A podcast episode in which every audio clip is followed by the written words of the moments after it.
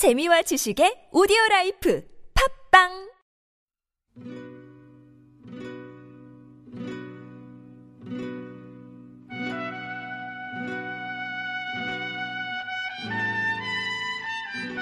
시공초월 세대 공감 생활 속 알쏭달쏭한 건강 정보를 찾아보는 초미니 가족 드라마 한 번 더 오케이!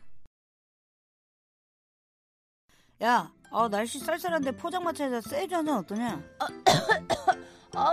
아나 감기 걸렸잖아 나 못 먹겠어 야, 그럴 때는 바로 소주에 고춧가루를 팍팍 팍 먹으면 한 잔이면 끝나. 진짜?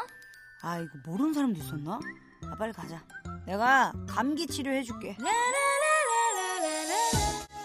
여기서 잠깐 저는 잘못된 건강 상식을 바로잡는 오케이 코치예요 감기에 고춧가루를 소주에 타먹는 건 정말 정말 안 좋은 방법이라고요.